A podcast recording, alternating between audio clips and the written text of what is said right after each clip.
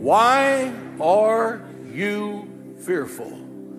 Every storm is God's seminar on faith for you. You have to admit your fear and face your fear before you can conquer your fear.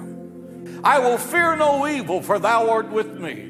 When the fear knocks at your door, send faith to answer, and no one will be there. Isaiah wrote, I will trust and I will not be afraid. Say that with me. I will trust and not be afraid. Hello, and welcome to Fear Not, where we help you combat every fear with one biblical promise. My name is JP, and this show airs daily right here on Reveal TV Network to help you combat every single fear. Today's promise is found in the book of Psalms, chapter 33.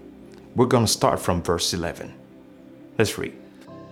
The counsel of the Lord stands forever, the plans of his heart to all generations. Blessed is the nation whose God is the Lord, the people whom he has chosen as his heritage. Amen. The plans of God never changes. To this promise, God is saying that his plans for our life never changed. He stays the same and he's waiting for us to embrace our purpose. We were all created on purpose for a purpose.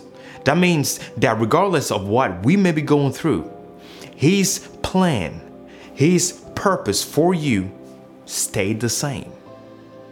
So believe in it today and know that He was just waiting for you.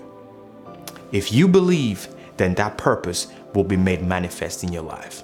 That's His promise for us today. Hopefully, this word has blessed you.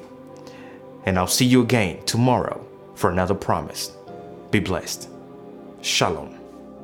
Fear not. I am the first and I am the last. I am he that was and he that is and he that shall be forevermore.